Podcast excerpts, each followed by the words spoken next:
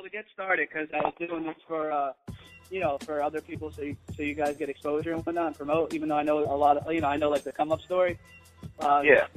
Up briefly, talk about your come up story. How you, Erica, worked with Kanye West with the Grammy Week story.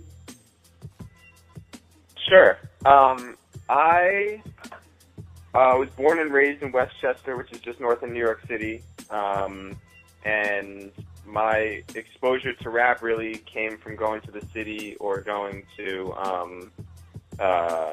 you know, shows around the city, going to visit our aunt in the city, obviously watching TV and listening to the radio. But things really changed when I started to get to know Kanye West as an artist or as an upcoming producer. And I just... I found this sort of line that directed straight to him. It felt like Harry Diller met with the Godfather producers. Thought I was on the fast track to becoming, you know, the next big writer-director. Things don't work out in a straight line all the time.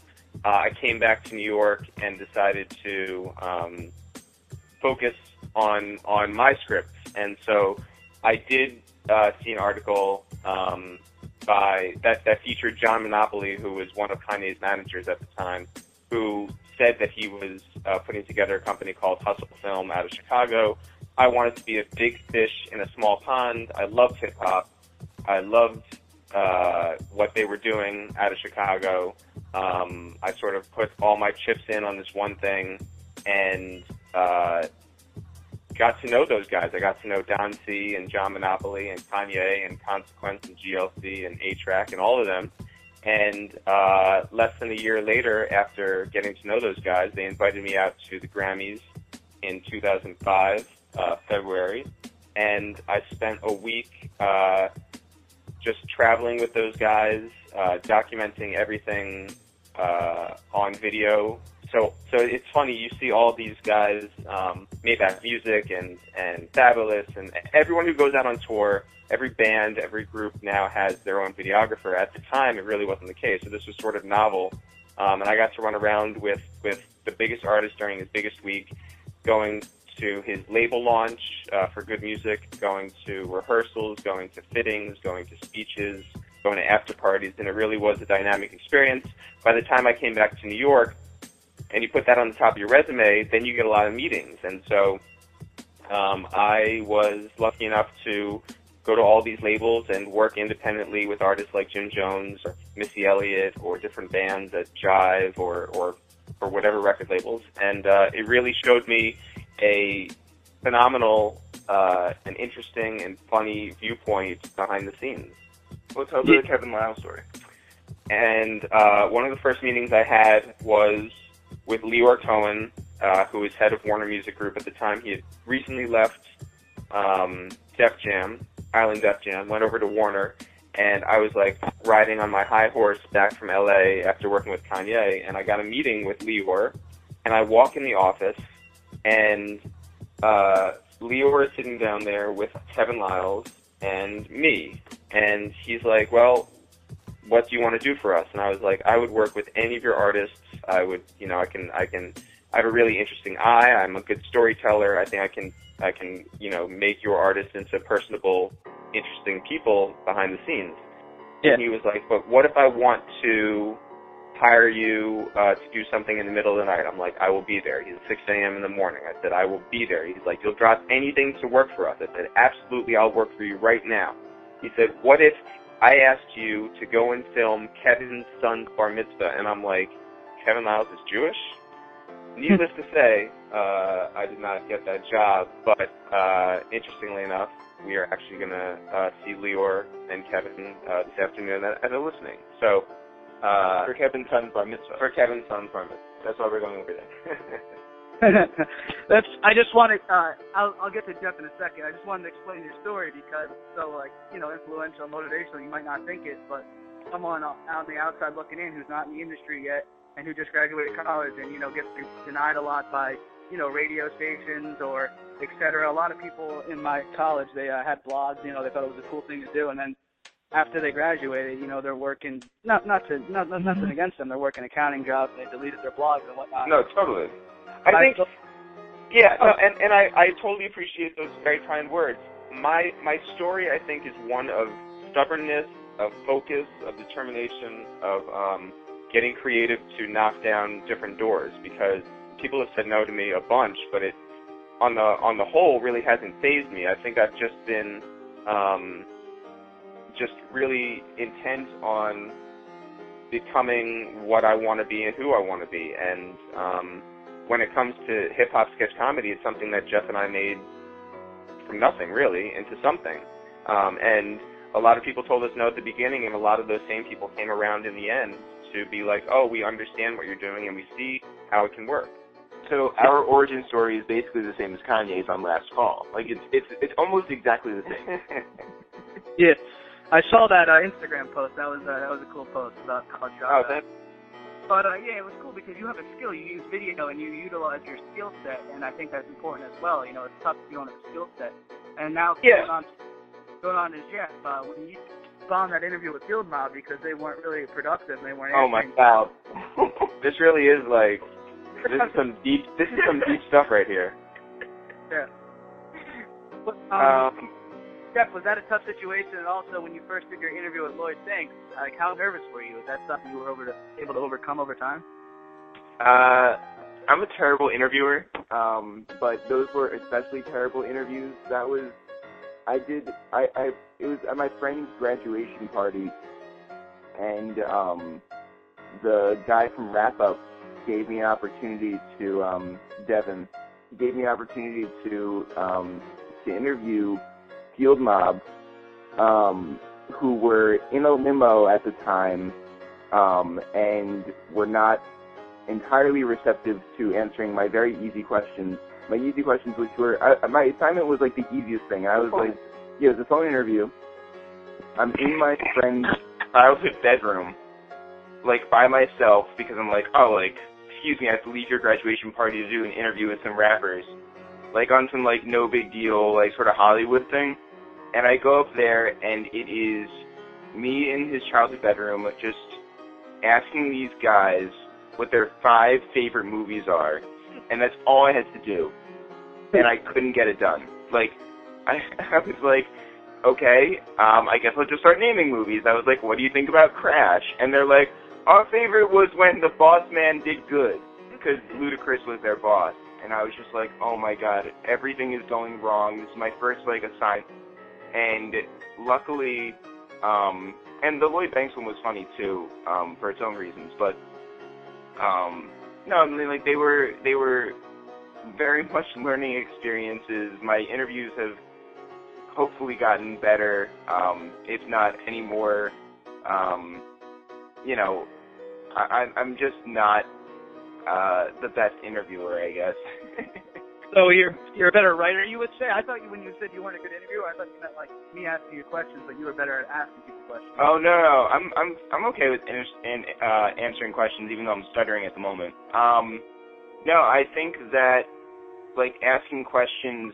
When I was interviewing Lloyd Banks, I came in with my questions like all written down, and I sat a foot away from him, read straight from my notes, to the point that he moved his chair closer and read the notes with me, and was just like basically like holding my hand through the whole thing. Like it was not my finest moment, but he was the nicest guy. And then like 6 months later, we did Lloyd Banks' retirement party.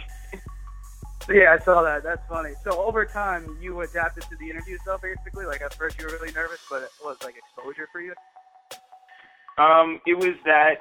We weren't making videos yet at the time, and so, but yeah, I think that as I grew up and I grew more comfortable, not only with like interviews, but also just like being a person and being an adult, and not being like, oh wow, like celebrities are so much different than me, and this is like such a weird experience.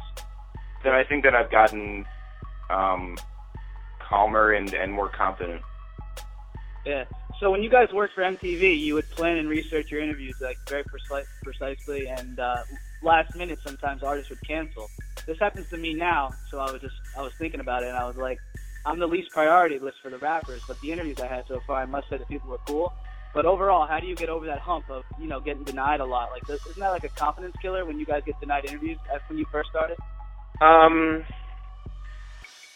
think, well, I'll say this. In terms of MTV, for the very most part, when they would schedule people, they would come in. Like, if we were at MTV's home studio in Times Square, if people were scheduled to come in, they would come in. We have had cancellations for one reason or another, but those didn't bum us, probably because that was in the middle of our career. I'll say this, though. When we were starting out doing our sketch videos at the beginning of our career, we started off wonderfully with Bun B. You know, he called us, wanted to be in videos. I mean, it was just exceptional.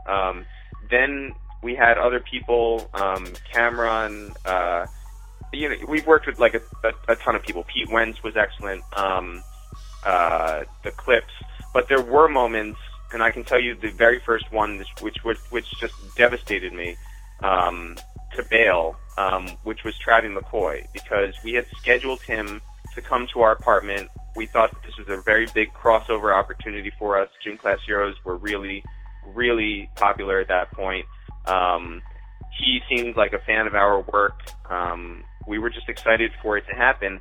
And he was the first artist that, while he did show up in the end, and the episode did end up pretty good, the fact of the matter was he wouldn't return our phone calls one day, text messages. He promised to be at our house at a certain time, and he just bailed on us. And for two guys who were doing this for free, who, you know, we put up episodes every Monday. You know, this was coming out of our pocket. We had our own deadline. We just sort of felt this pride in putting out a product, even though we were our own sort of bosses at that point, and we had no one to answer to. We wanted to put out a good product every Monday, and it was really jeopardized by this guy who seemingly didn't care. So I think that was the moment when it was just like, and he did show up in the end, and it did end up being all right. And he's always been good to us since. But he has. He was late by probably, 6 hours, 7 hours?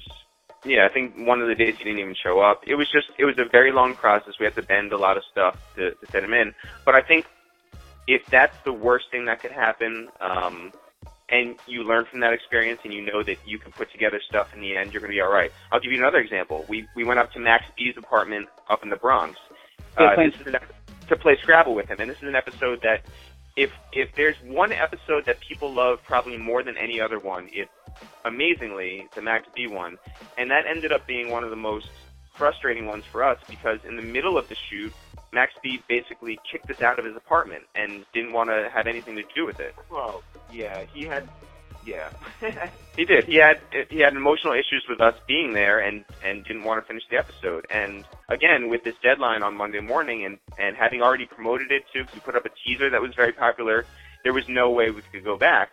And what we did was, we just, you know, we had to finish it. So we did what we could do, which was rewrite the script and reshoot the things that we could in our apartment at 3 a.m. Yeah, doubling, you know, our apartment as his, putting up a green bed sheet to match his green walls. You know, you do what you can, and you think, you know what?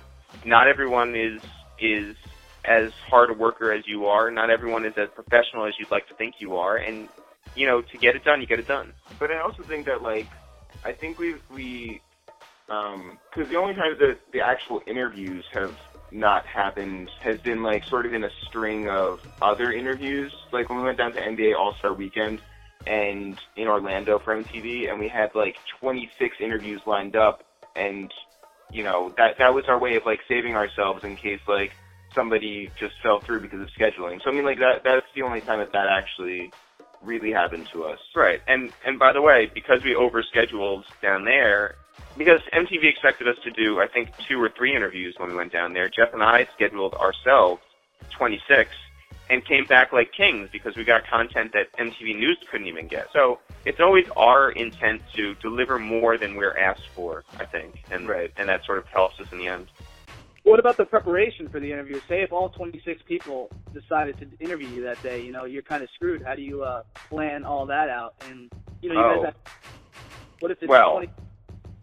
Yeah, so, like, we did that. I mean, like, the thing is that all 26 interviews did happen. Well, so, like, we did do all the preparations. We did do all the AKAs. We did do all the... And that would happen to us later on, too. We did it at Austin City Limits, and we almost... So we were down there, and we got there early, probably like at 10 a.m. The concert is an all-day thing for 2 days. Yes. And so we were down there, and we go to our booth, which is like, labeled MTV. And so we were like, oh, okay, so this is the MTV booth. We're here for MTV.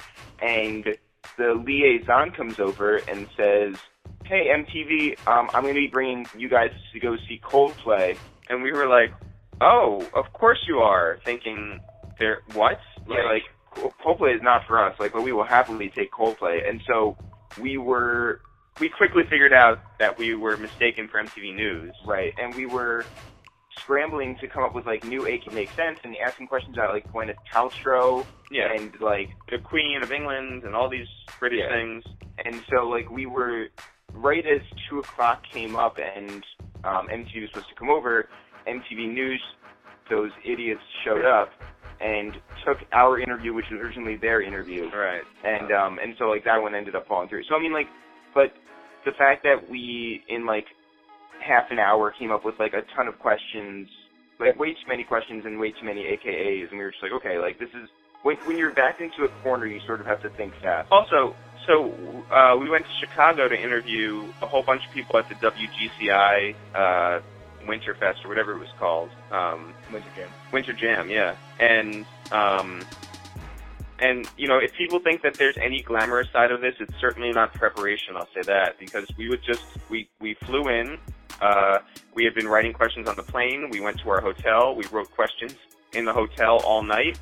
Got up the next day, wrote more questions, had all of our AKAs, went there, and were ready for any and all interviews to happen. So we've ended up coming home with like we were down in NBA All-Star Weekend in Orlando, ready to interview Lil Jon. We didn't get the chance, so we still have questions for Lil Jon in case we ever want to sit down with him. We have AKAs specific to him too. But sometimes these things just don't happen, and that's. Yes. So you got a mixtape. What's that? Still John on the mixtape, though. Yeah, we did. And we still have a lot of questions for him about that, too. Also, so as Chappelle, Chappelle's skit, I know you guys, Comedy and Hip Hop Incorporated, when Keeping It Real goes wrong, how do you know not to go too far with the sensitive rapper? I mean, there's a lot of them. You mean with the interviews or with the sketches or what? Everything, Yelawolf tried to punch you, didn't John Mills? You got drinks thrown at you in a club, almost beat up. Yeah. How do we know not to go too far? I think we don't. I think we don't, and we just try and say it with a smile. How does it all happen? Like when you get punched in the face, or when they're trying to fight you, how does that feel? I mean, that's a tough situation. It felt horrible. It felt like what was I doing in this industry? Like, why did everything... Because you have to think at that point, that was, 3 or 4 years into the run, and at that point it was like, but we had so much success, and all these people liked us, and, you learn, and Jeff has said this to me before, he's like, not everyone's going to like you, and it just, and if people don't have a good sense of humor about something, and they take it very personal, it's a reality that they'll say something. But I think we've been good about showing our faces. It's been very important for us to go to events, to be out, like, at all of these listening parties, to be a part of the culture, to be an ongoing presence, so people can know that, like, if they have a problem, they can just say it to our face, that we're not hiding somewhere in the middle of the country and just, spouting out about different rappers, because that's where it gets disrespectful. At least if we say something and then we're answerable, then I think we're all right. Right. I also think that in terms of our dynamic, Eric is way more sensible. I think that I cross the line more, and Eric is there to be like, you are wrong or stupid for saying this. Not in those words, but I think that you're better at saying like, okay, like let's stick to being more funny rather than more mean. Yeah, because look, there's no point in just being mean. Like, right. there's lots of people, and Jeff knows this, so it's not like me just like bringing him back all the time. Jeff knows that like we love hip hop, we love comedy. There's no reason to just like poke people and rile them up to the point where they punch us, because that doesn't help anybody. Right. Well, I mean, I think it's half and half. I mean, your questions were good, and I think it was just a matter of rappers being sensitive, because Bun B, he co-signs you, and he's an OG in the game. Yeah. And look, when in the Yelawolf situation in particular, he is somebody who was having probably a bad day, who was just angry for whatever reason, and we were under the clear impression, that he was a fan of ours, and right. So we could have fun. It turns out that his team was a fan of ours, and that Yelawolf was not prepared. But we only found that out afterwards. Right. As Jeff likes to say, though, had that video ever come out, and had he punched us in the face, it would have gone crazy viral. Very viral. So viral. It would have been so worth it. I think Eric said this, the sensible one. He said, you have a new appreciation for how rappers go about their business because you guys are rappers now. You know, I think, well, ducking a poor interviewer, being a dick during a sit down, you understand how it feels to be a rapper, kind of, because they have like long days and they go through a lot with touring and whatnot and a lot of interviews. Yeah, completely. Look, we know what it feels like to be on both sides of the microphone, and there was one situation where when we were promoting the first mixtape, we ran down to Philly. We rented a car. We rented a Zip car. We left very early in the morning to get there early. We got stuck in the worst traffic on the New Jersey Turnpike. Both of our phones died, and we had no way to tell this guy who's a super nice radio personality, QDZ down in Philadelphia, that we were going to be late, that we were going to miss, you know, basically almost all of the show. He was supremely kind and let us do our thing and played it maybe the next day or something like that. But, man, we felt pretty awful for doing the same thing that has been done to us in the past. And by the way, it's funny to see artists. We interviewed Currency, who is amazingly funny, a super, super nice guy, but just habitually late. I mean, the guy just, you know, runs on his own schedule. We interviewed him at Atlantic Records one time, and he actually came into the room that we were in and said, "Oh my God, it's you guys. If I knew it was you, I would have showed up, you know, a half an hour earlier." So it's just, you're gonna get that. But I think that hopefully you got more people who are respectful than that. Well, I think that also, like, Eric and I are doing this on our own, and I don't think that most rappers who are doing these sorts of, you know, press runs have such a small team. I think that they have like. They don't have the excuse of being like, oh, you want to know what, like, I'm doing this by myself. Like, right, we were driving ourselves down, we got stuck in traffic, or all that. Yeah, when you guys weren't making money for It's The Real videos and podcasts, how was it as a creative standpoint? Like, did it get old after a while? Like, constantly trying to... I'm sorry, how was it as a what, or what standpoint? Creative, like, did it get after a while? Like, did you have to constantly one-up yourself? And, like, after a while, you were working for free, so it was like, where's the money at? We were working for free for the first, like, 3.5, 4 years. Yeah, but I think that, you know, like, honestly, it was just like, we know this will pay off at some point. Mm-hmm. And so it was just like, let's just have the most fun that we can. And we did. And, you know, we were doing stuff that nobody else was doing at the time. We turned Slaughterhouse, which is like this rappy rap yeah. group, into a boy band where they were like blowing kids at the camera. We were doing stuff where we were meeting like the clips and laughing around with them when they were talking about what was their joke. We did everything. We look, it was always our point to not be stale. Right, we wanted a different look for a different video every week, and so we really, like, it didn't, the money didn't even matter. It was just like, at some point it'll come, and so, but at a certain point, like, you know, obviously not making money for 4 years is not sustainable, and it's not, like, a great way of building a career, and so we were just like, all right, well, let's move on to the next thing.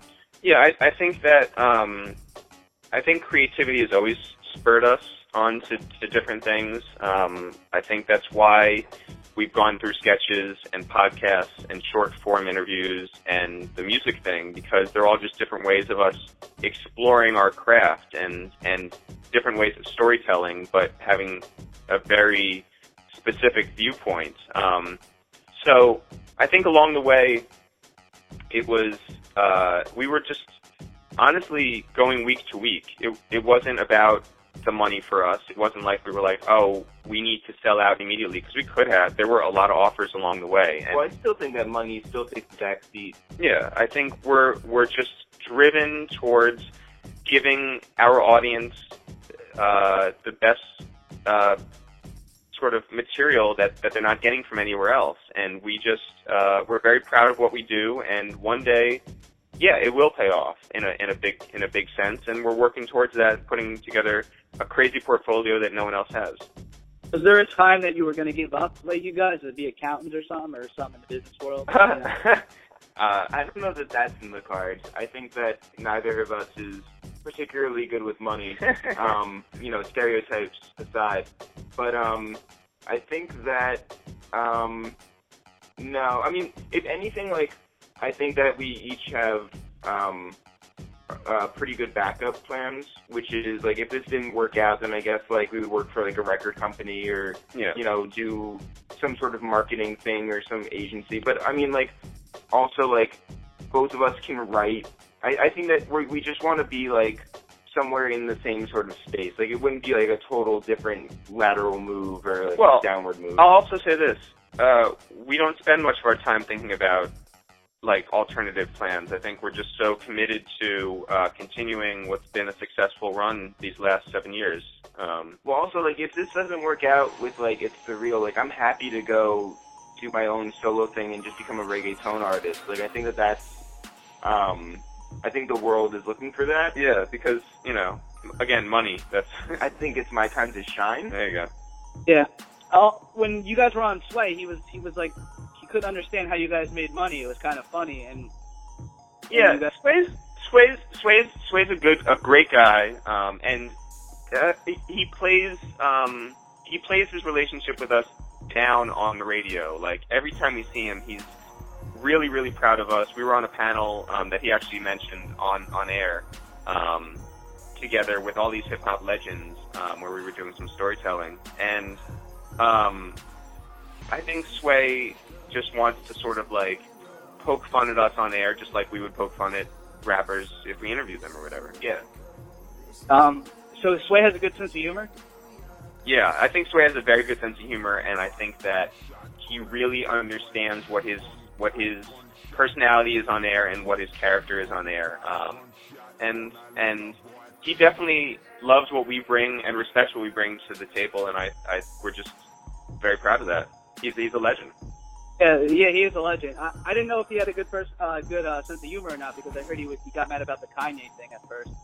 Oh, well, look, he told us, Sway's an OG. Like, at that point, nothing's gonna bum him out or... Yeah, he was like, you know, I don't care. He's like, it's more tension on me. Like, I'm at a point in my career where just, like, I do what I do, and, you're like, that's fine. Yeah. Like, I don't even want to, like, say that he doesn't have a good sense of humor. Like, he's just so over it. Like, he's just like, whatever. Like, it doesn't even faze him at all. Right, for the Kanye thing. I'm 0 for 2 so far. My first interview was at K45 with Clay, and I had it with Wonder. And yeah. And they go, do you have any more questions? I go, no, it doesn't matter. Sway doesn't have the answers. And they didn't like... Well, I mean, you know, maybe on the wrong day, but generally speaking, every time we've been around Sway, he's had a very good attitude. Yeah, definitely a true OG and a legend. I can't hate on it, you know? No, I gotcha. But it just sucks getting denied sometimes, but that's a part of it. I feel like everyone gets denied it. Yeah, but you know what, though?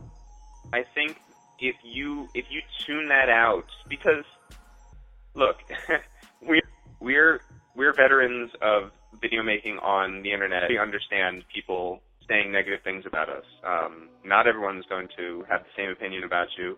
Not everyone's going to like what you put out or even return an email or a phone call, and it just it's just part of the game, and you sort of have to brush it off and just move past it, because, you know, in the end, it's, are you happy with what you're doing, and are you proud of it? And someone somewhere will you know, get attached to what you do too and be a fan of what you do. So it's all about, you know, drive and not letting people shake you. I also think, like, in terms of, like, a backup career, we could also be motivational speakers, mm-hmm. sort of like a Joel Osteen or, like, mm-hmm. Oprah Network sort of vein. So I think that that's, like, also a move that we can do. Definitely. No, I remember seeing you guys as kids doing, when I was really younger, doing MTV interviews. I thought it was funny. And then I researched you and followed you throughout the years when I was interested in hip-hop. No, thank you. I appreciate that. Thank you. You guys are the rap game. The Daily Show, the Colbert Report, Eric kept saying in interviews, not to get confused with Weird Al and the Lonely Island, like the parody song. So you got two projects out, Urban Outfitters and Jews for Jesus. Talk about, like, that whole experience and riding around, cruising to Mano, Bentley at 3 a.m. Yeah. Well, it all starts out with the fact that we have been around for a while, and we've become very close with a lot of the people that we used to poke fun at. Mano, for instance, right? Right.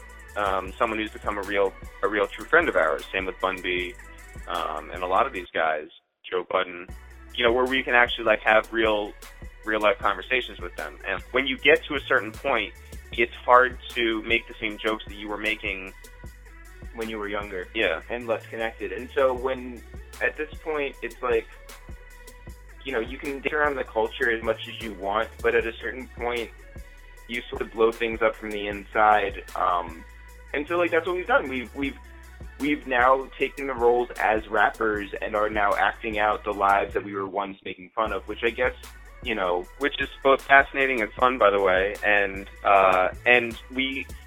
it's always been our goal to build upon what has already been built and never tear it down.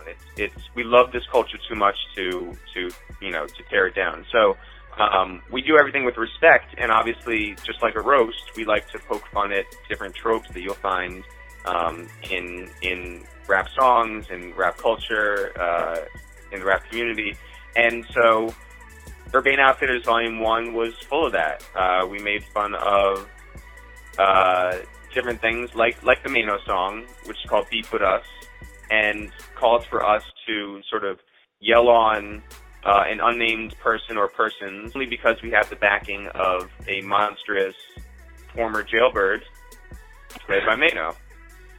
But then also, I mean, like, I think that,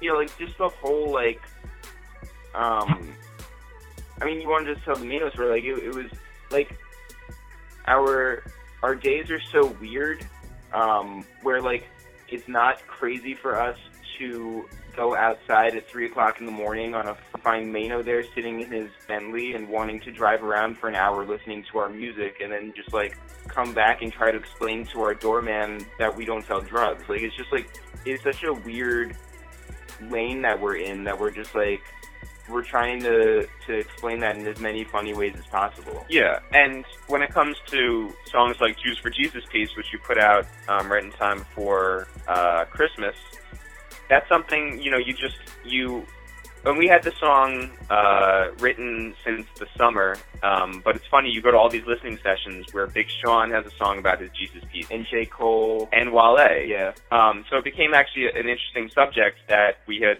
hit upon and didn't even intend to have be topical or anything. Anyway, so we made the song, and we linked up with Rex Arrow, our friends who work with Mac Miller and Nelly and a bunch of people, and they're fantastic filmmakers over there, and they saw our vision. We connected and made something that we were very proud of, and it did great numbers on YouTube and WorldStar. And then we linked up with them again to revisit a song from Urban Outfitters Volume 1, Girls of the Dirty Souths with Bun B. Yeah, that just recently came out, right? Correct. Yes. Sorry? I was going to talk about Bun B, how he co-signed you, the relationship with that. That's pretty dope, because he's like one of the originals and a true OG. Yeah, man. Yeah. We're just... It's crazy how on, like, the pulse he is. Like... He is, first of all, the nicest person ever. He is the most generous person, and he, I think it was, what, like 2008? So this is like maybe 6 months into our, yeah, something like that, into us making the sketch. It was like online. 9 or something. But he reaches out and he calls up Eric out of nowhere and says, first time, long time. We were just so blown away that anybody was watching us, let alone Bun B. And he has always been great to us ever since then. Like, he called me after I got off the Rihanna plane and wanted to make sure I was okay. He took us out for chicken and waffles down in Houston for this shoot. He's somebody. Look, we drove around in Houston and said out loud to each other, I can't believe this is really a reality. This is something where you can never imagine. Bun B is someone who, even if they don't know him by name, if you say, have you ever heard of Big Pimpin', you have like family members who will be like, oh yeah, I've definitely heard that song. And you say, oh, it's just the Jigga Man, Pimp C, and B.U.N.B. And they're like, oh my God. He's somebody who everyone knows. He's also, as Jeff said, the nicest human being. So put those things together and have him on your song, which is talking about something so ridiculous as Girls of the Dirty South. And it's amazing that he's down to have fun, that he's so nice about it, and you know, so willing to put his career on the line for us. Did your grandma know Bun B? Grandma is, well, Grandma doesn't know what we do, so she might not know Bun B. Right. So what listening session are you going to today? Today we're going to an artist who signed to 300, who is Lyor and Todd's label. Lyor Cohen and Todd Moskowitz. Yeah, sorry. Yeah, he's the first artist, and we don't know anything about him yet. Right. But we're going. His name is Raz Simone. He's from Seattle, Washington. This will be interesting. I mean, it's. You know how it is being the first artist on a label is pretty significant. So it'll be something to see how he does and how the label does as well, because they're trying to be different from all the majors in how they run and how they promote themselves and the artists that they sign. So it's all process. Like you're getting invited to everything these days. But 7 years ago when you first started, obviously you didn't know anyone. You just got to build your way and network through all that. Yeah. Yeah, I mean, it helps because the format that we put ourselves in, where people could recognize our faces and, you know, where they could find us online. So naturally they would want to invite people who they felt were important to the culture to come to these events, to spread the word. People who were, you know, good at making themselves heard and stuff. And so I think that's what we've done. And I think that, you know, I think it's just a natural sort of growth. You know, as one gets older, one would hope if they're still in the game, then they'd get more integral to the game. Yeah, I think too. We're not special. I think we're talented. I think that we have a lot of skills, and I think that our determination and our drive have put us in a great position. But it's not like we were born and, you know, on third base or anything. All of this is achievable by anyone, honestly. I think that if you just put your neck out there and you try to get in touch with people, you're going to, you know, and you have a good message to spread, I think. You'll get a leg up on your competition, and you'll put yourself in these places that we could have never imagined. I think that you know, if I never wrote, if I never went down to Asbury Park in New Jersey to go see Kanye and waited backstage before he put out College Dropout, you know, wait backstage and to meet Don C and to meet Consequence and all those guys, and establish these relationships, the ball never gets rolling. I think that if you put yourself out there, if you say, this is who I am, this is what I want to do, and I'm willing to do it for free, and I'm willing to work extremely hard to make this happen, you're better off for it. You know, that type of stuff launched us in a certain direction. I think the fact that Jeff would email different people and start relationships that carry over to this day. I think the most important thing that we do, and we still do this 7 years in, is we make sure that we show our faces at different record labels, at different marketing companies, at all these events, and maintain these relationships because people forget easily. Yeah, but not only that, but just one more point. I think people want to be a part of what we do. Yeah. And that's why we go to these events. But I do think that, like, and not to, draw out this point even more, but I think that we also, we used to call ourselves, or consider ourselves, two idiots with a camera. And we would walk around the city and just be like, I can't believe that, like, we're doing this because anybody could be doing this. And I think that, now we're still two idiots with a camera, but I think that we have a much longer resume. But I do think that it's important to look at yourself and say, like, if anybody can be doing this, then maybe we should do this as good as we can. I think, too, just one more point I think it's very important is to have your own voice. I think one of the best things that we've done is that we're different. No one has our specific viewpoints, and I think that worked to our advantage. And if anyone is starting out right now, it's helpful not to copy people, but to do your own thing because you stick out more. Yeah. Exactly. It's so funny how you said Asbury Park. First off, my college radio station, my college is at Monmouth University. That's right down the block. Yeah. Second, when you said you guys are two idiots on radio, I usually call myself Mike Sweeney the Idiot. Sometimes I had there you go. Tom said, Mike Sweeney the Idiot, and he was just, giving me a little promo when we did the interview. I thought it was really funny. What's up? Shout out to all the idiots out there. Yeah, but have you ever felt, this is an interesting question I never got to ask anyone this, because you guys are the first white people I interviewed. Do you feel like you guys are the minority in the culture in a way? Like at first, when you first started, I know I'm not saying playing the victim, but I'm saying, have you ever felt like when you first got interviews and you got denied and stuff, because like the people were looking at you like, what are you doing? You guys are white boys. Even though Eminem changed the game, the Beastie Boys changed the game, and even Vanilla Ice. I will say from the inside of the industry, I've felt nothing. Yeah. But from the out, like commenters, I think when we first started out, like this is how old we were.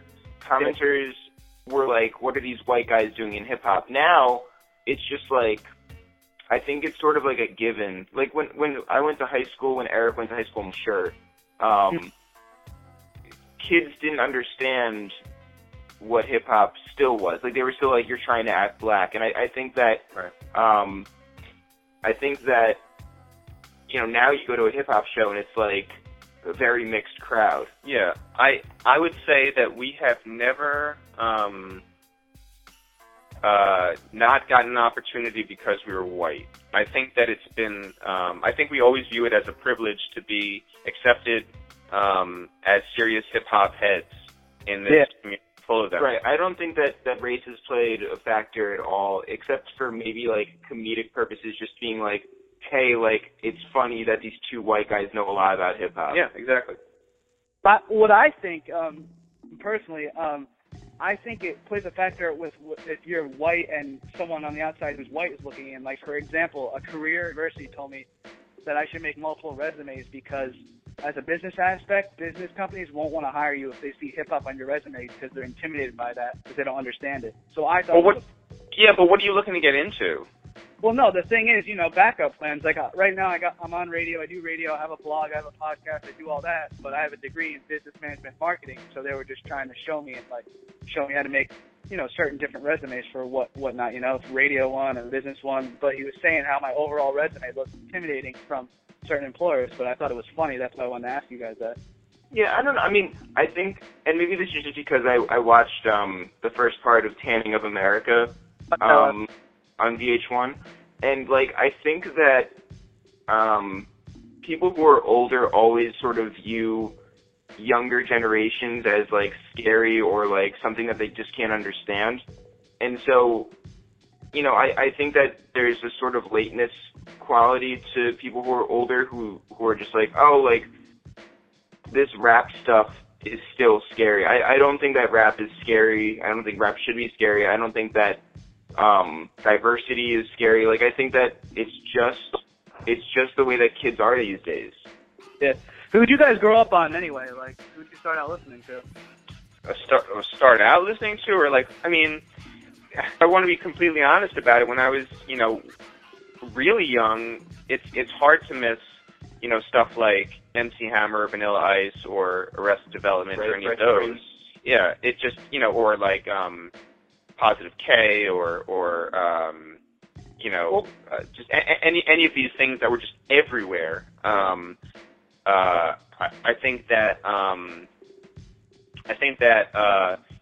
during our formative years, well, first of all, Doggy Style was huge for you. Huge.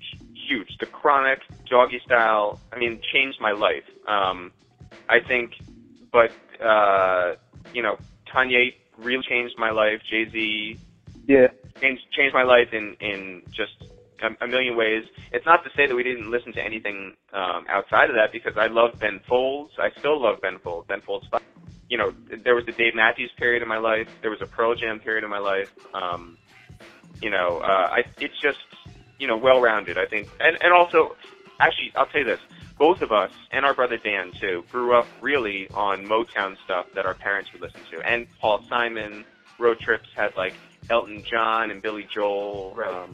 I think for me, like, I mean, my first, the first CD I bought was by No Doubt. The second CD that I bought was by Missy Elliott. And then I played that Missy Elliott, Missy Misdemeanor Elliott, excuse me, CD, like, to the bone. And, like, I think that Timbaland was so huge for me, and then the Neptunes, and it was, like, you know, like, Dipset and, like, those are, like, my high school years, like, just being like, okay, like, this is it. I had an older brother who's older than you guys, I believe, and he, when he went to college, he left CDs around, and yeah. I think License to Hill got me, and then Straight Outta Compton, NWA, and then Biggie, Ready to Die, and then the Eminem album.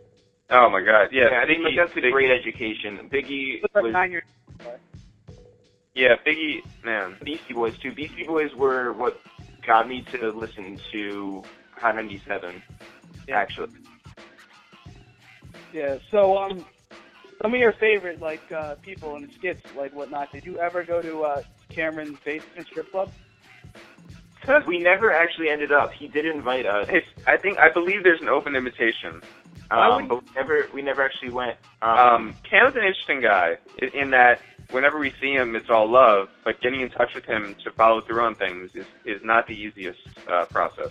No, but I think it's gotten easier. But no, like every time we see him, he always asks about our family, who he's never met. Mm-hmm.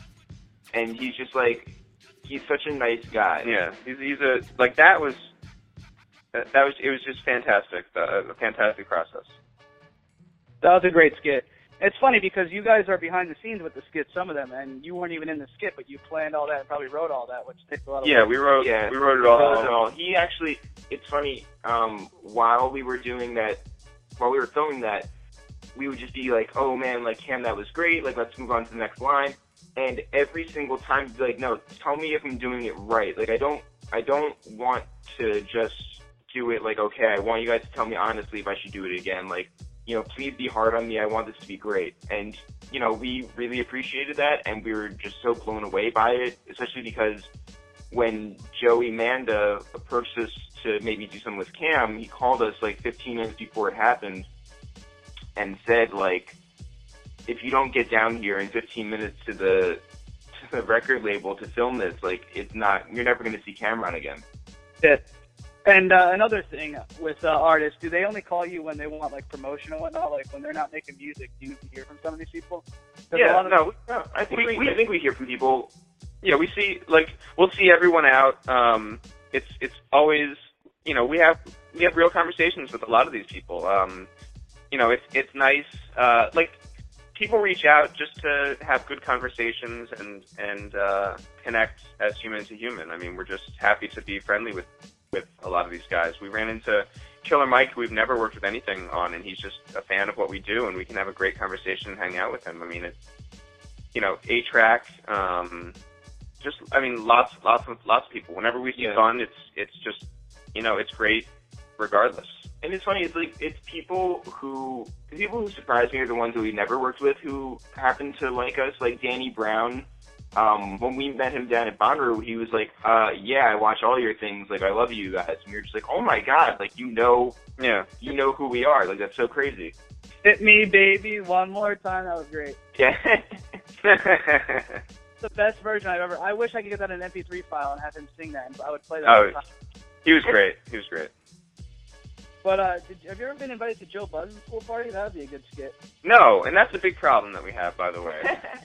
Because we are friends with Joe. We've been to his house, but it was in the wintertime. Never been invited to a pool party. We have friends who have gone to the pool party, and it's just like, actually, I'm pretty sure we watched the video and saw, like, all of our friends at the pool party, and we're like, why did we not get an invite? But I actually don't even care about the pool party. I will say I would much rather have been invited to his Monopoly. Yeah, or, like, the card games. Yeah, because, like, that's when, like, Angie's there, Angie Martinez, and, like, Herb Gaudi, yeah, and, like, all these guys. I would much rather go to that. Yeah, I'm apparently invited this summer to the pool party, but I'm probably not going to get in because they probably forgot about me. I interviewed someone who he's familiar with and friends with, and he said he'd put me on the list, but I feel like I'm not getting on. It'd be so awkward if I walked in. Well, it would be awkward if they forgot about you and you walked in, yes. But I think that, look, just, you know, reach out to them again and see what's up. In there, you're in good company with us, so. Yeah, you can come to our pool party. We just don't have a pool. Right, so. And, so, anything, like, any other funny stories within the industry? I know, did you give Angela E a lap dance? I interviewed her. She was very friendly and kind. Did I give her a lap dance? Well, Angela was supposed to be my first Facebook wife. But then I'm married to a mutual friend, Aura, who works in the industry, and so that's been a big point of contention over the past, like, 6 years. Angela's great, though. Angela's great. Any other funny industry stories? Trying to think. I mean, we've had a lot. I mean, it's just been a long sort of career of running into people and existing. In, like Jeff says, our everyday life, it's to the point where our doormen don't know what we do besides laundry. You know, like, the only time they see us is, like, running out, and some of the time it's with, you know, big bags of clothing that we have to go get washed across the street. Yeah, well, I should probably let you guys go soon because it's almost an hour and you probably have a life to live today. Well, I do have to do laundry today. That is a big deal. I got a good question. I'm just thinking of it now. Like, I do radio, blog, and whatnot. I don't blog heavy anymore. You don't post stuff. Like, a lot of these personalities post stuff. Like, you know, the big time ones, Flex and whatnot, Angie Martinez. What do you think about the future of the game? Because you guys took a good platform with video, with Eric's and Jeff's and your writing skills, and then you combined it and then did this comedy skits. What do you think about the future of radio, the future of blogging, the future of digital media? Is it more going to be like a digital media society where radio is kind of the out? Well, just before I answer that, I mean, like, just so, like, we're clear, like, Eric writes a lot for the sketches, too. Like, it's not just him just filming. I know it's, like, not what you meant, but, like, just, like, yeah. Yeah, we split the writing 50-50. In terms of, do you want to say what you think about radio? I think that everyone has become their own brand, and so now it's important for that brand to hit on as many different levels and channels as possible. And so that's why you're seeing everybody sort of promote themselves, not only through, you know, radio, which is a not dying platform, but it's definitely like an older platform. And you have people who are, you know, going to the internet and just doing their Twitter and their Tumblr, and the Twitter feeds into the Tumblr, and the Tumblr feeds into the Facebook, and the Facebook feeds into people's Instagram and, like, or whatever. And it's just like, I think that everybody is just trying to connect on every single avenue that they can. Yeah, I think that if you want a sort of idea of where everything is headed, I think Hot 97 is actually doing a very good job of it. They were a little late to it. I think that Power 105 got in there in terms of video earlier and has been very successful in terms of their interviews, but what Hot 97 is doing now is they're becoming a brand more than a radio station. So when you say, like, like, it's not as important now for Funkmaster Flex, I think, to become, or to break a record at 7 o'clock on the air. I think that it's more important for Flex as a member of the hottest and most important brand in hip-hop to say, yes, I co-sign this, right? So that's why you're going to see more video content. That's why they're taking down those mic stands, creating an environment at the radio station where it's really video friendly. I think that you're going to see more and more video content because people just want to go to YouTube or they would go to different websites and watch this content now instead of just listen to something. I think podcasting is a huge thing. Right. Yeah. I think for anyone trying to, it's get in where you fit in. It's just like adapt. Well, I also think that in terms of High 97, I think that both Flex and Enough and Angie, so I guess it's three people, not two, they've all been smart in that they're not just music content. They're doing content that is more appropriate for like a Huffington Post. And so they're getting a lot of clicks from people who normally wouldn't go to their sites, and then that feeds into them caring about the music and seeing other things, and so you're sort of seeing everybody become their own Huffington Post. Right, and just to go back to ourselves for a second, I think what we've been successful at doing is we've created a brand. If you look up It's The Real with no apostrophe and no spaces, you're going to get a lot of content, whether that's any part of what we've done over our career, being the sketches, the interviews, the podcasts, and the music. We built a brand, and whatever we do under that umbrella works for us, and you can identify that you're going to get hip-hop and comedy within that.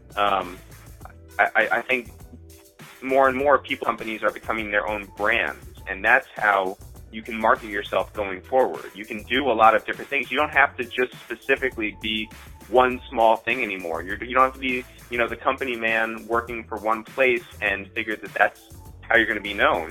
It's you can do a ton of stuff and still be legitimate and successful as your brand. Yeah, the dilemma seems to be just the overall startup and coming up with the free work, the podcast, the blogging, the radio, a lot of free work, and then finally getting that exposure, which takes a while because it's such a competitive environment. Like, have you guys had any offers ever for like Hot 97 or Power? It seems like you guys favor Hot 97 too, like with the old legends and the just because it's like a more classic radio station and always has been for a while. We've had offers to do stuff with them. We've had offers from both places. Yeah. I'm trying to think, like... And we love everyone, just to be completely honest. Yes. I don't think that that's, like, what we're looking to do. Right. I think that, we're sort of just, like, happy to... I think that that would sort of limit our voice at the moment, and so I think that we're just happy to do our own thing. That's right. So overall, because it's been an hour, you guys are probably bitter at me. What are your last? Not at all. What are your keys to success, like overall in this industry, from what you learned? Not even industry, even on the outside. When you first started out doing the videos every Monday, so now when you built your brand and you're at a good place right now, making good money, the checks are coming in. What did you learn? Like the best advice you could give someone who's just starting out, or just any good advice for success within hip hop, like 5 keys. Or like the college kids out there, or anyone really. I think the first thing is that you sort of have to early on be blessed by the Illuminati. Like I think that's just very important. And then after that, you have to just be quality and consistency are such huge pillars. So like I think that's really important. I think that also like having your own voice, individuality, recognize who you are as opposed to being like the guy in a mask in Nelly's outfit. Although I guess that having I guess that was his thing. No, I wasn't known to wear that mask all the time. Jeff hit on all the right points, and don't take no for an answer. Just keep going. I can't stress enough. It doesn't matter. It really doesn't matter. There's so many outlets. There's so many opportunities. There's no reason for people to say, oh, you know what? I'm not going to do it, because then you're just not built to do it. Like, good. Like, don't do it. You'll create more room for someone else. Many avenues and opportunities out there, and people can just put in the work and organically grow brands, and eventually someone will find them. It's just a matter of time and hard work. Thanks. Yeah. Thank you guys for the interview, and it's cool that you guys have a different outlook and different approaches than previous interviews. That's why I wanted to talk to you. And I actually love comedy, but I'm sorry that we didn't get into a lot of comedy, a lot of jokes. No, it's all good. No, and thank you for the opportunity. Yeah, seriously. And also, can I just say that, like, so many people don't do research and are, like, not great interviewers, and I think that, like, you actually are. Yeah. And so, like, I hope that you don't take that second resume. Like, I think that this is sort of, like, the path. Even, you know, for however you move forward, just keep working, just, you know, equally or as more hard, or harder rather than you did for this one, because this was excellent. This was great. You're so comfortable. Like, I really hope that you, like, really go for it. We've had a ton of interviews where people have said things like, how'd you guys meet? Or, like, you know, tell me, you know, what exactly do you guys do? I mean, there's just, like, a lot of second-rate people out there. So good for you and good luck. Thank you. And, yeah, because it's funny how you said that. I'm, like, I'm not calm, cool, and collected. I'll tell you that I'm the opposite, actually. I'm a very anxious and nervous person. And, you know, face-to-face interviews scared me. I had actually had the opportunity to do video interviews with some people, and I actually denied them. Also, I didn't have the technology at the time, but now I'm equipped with everything, and I'm ready to do it and, like, overcome all that. That's why I was asking Jeff in the beginning, because he kind of reminded me of myself when he was talking about the Lloyd Banks interview, because that's how I would be in a way. And it's just funny. And, you know, I really love it because, like, you know, I just love hip-hop, and I love talking to people and love conversation. Like, I could talk to you guys for 23 hours and ask you questions, and I'm in my basement right now just asking questions. Had a couple planned, but most of them came off the top of my head from doing research and being a fan over time. Yeah, well, thank you. Look, I think for us specifically, like, we performed down at Bonnaroo on stage. Like, you know, we performed a comedy show out in Long Island a month ago. We, you know, you put yourself out there. The more times you do something, the easier it gets. You know, it's just a matter of overcoming, like, any anxiousness, and although, you know, you should have some anxiousness, because I think that's what makes it fun. Well, so, weirdly, and I don't know if you're still recording, I hope, maybe you are, but... recording it. What's that? Yeah, it's still recording. I can take it, it's a matter. No, you can record this. I think this is a funny story. It's just, like, how when we were doing interviews for, like, MTV... weirdly, it's the people who are huge that would never get me anxious at all or nervous. So, like, when we interviewed Stevie Wonder, like, I was totally fine. When I interviewed Jay-Z for Rolling Stone, I was totally fine. When I interviewed Cash Out for MTV, I was a nervous wreck for some reason, like, sweating the entire time. So I think, like, it's just... I don't know. I think that, like, as long as you're, like, cool with it, then, like, you're going to be great. But, you know, you have a good resume so far, and I think that repetition and more opportunity help out. Let me ask you, because I interviewed, it's weird, I interviewed a couple rappers, Nat Wild as well, Vinny Chase, a couple rappers, you know, no huge names, but up and coming, and I actually didn't feel as nervous interviewing them as I did with people like such as you guys. Like, I don't know, I like interviewing personalities, people in the industry better, because I feel like I can relate to them better, and it's something I want to do, and they're inspiring me. So it's like I have a lot of like motivation and ambition in interviewing you guys, like radio personalities, or, you know, what you guys do, hip hop comedians, and I just think it's cool to interact with you guys. Well, thanks, man. Yeah. But yeah, man, good luck with everything, and keep going. I think I really should still pursue this. You know, it's hard. It gets hard every time. Even over time, just it's tough to break out and, you know, have to make a name for yourself. No, but okay. Here's what you really have to do.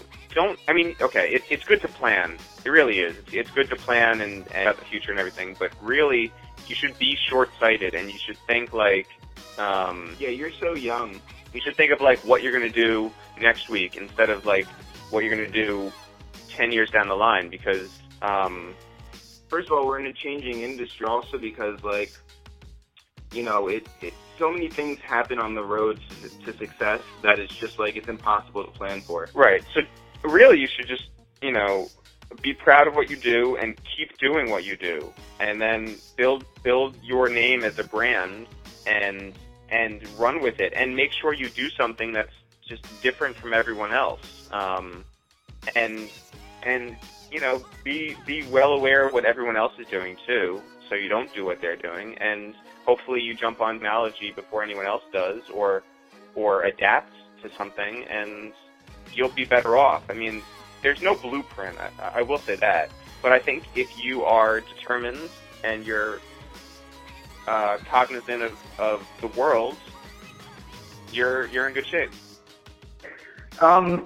I feel bad. I keep having questions pop up, and I'm gonna ask you guys before you leave. No, but so like I got everything going. I got the blog, got the radio. You know, I'm getting into video interviews. It's like I'm doing the plan of how to come up. But as you said, there's yeah, I got to find that new niche or something new and incorporate it and whatnot. But I don't know. It feels like at the moment it's kind of like slowing down, like a new niche for hip hop. I'm finding the ways. You know, I take time, I take pride in my interviews, and I research everything well. And I think that in a sense is pretty cool too, in itself, you know. I mean, I think that you're doing everything right. If the question is like what you should be doing, I think it's that. I don't know. I guess like you just have to. Are you promoting yourself to other blogs? Well, Here's one thing that you should probably do. Well, no, I mean, there's so many avenues. There's so many different ways to do it. Yeah. It's like what worked for us won't necessarily work for anyone else.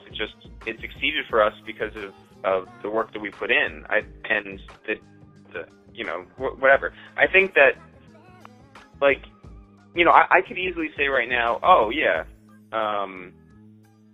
get to know younger rappers, and that'll be your thing, right? You'll be the first guy that interviewed them, and that'll pay off in the long term, right? Where like they, you know, but like maybe that doesn't work for you, like. Or Jeff could say like, you know, establish relationships with specific blogs, but that may not work, right? You know, it also seems like old. Well, but no, but I mean, it's really up to you. You need to find something that you're very comfortable with, that you think is that you're not seeing out there. And just be proud of the work that you do and not compare yourself to anyone else. That's another huge thing. Oh, that's huge.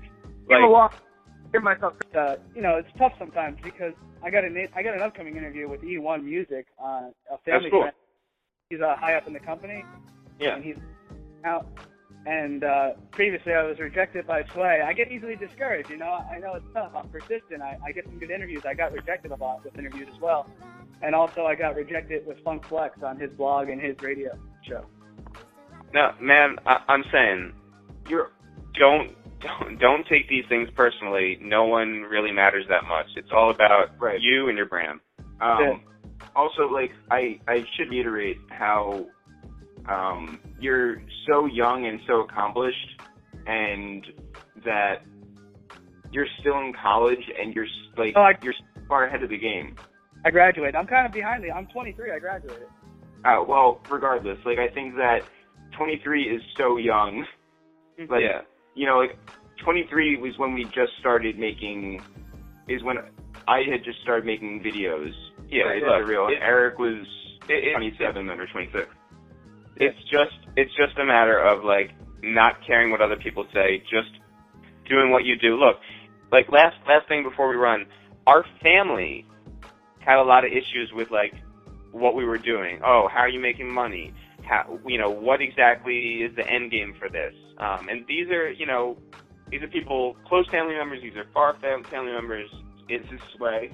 It's just people, people might not get it, and that's all right. You just need to keep pushing on, and you really shouldn't even listen to self-doubt. Like, you should just be confident in what you do, and it'll pay off in the long run. I think I need to. I'll let you guys go. But I think I need to know. I know what I need to do too, and also that has to go out to concerts and meet people face to face too. And that's a big thing. Yeah, that's important. You know. Yeah. But I'll let you guys go. We've been talking for about an hour and 15. Yeah. Good luck editing this down.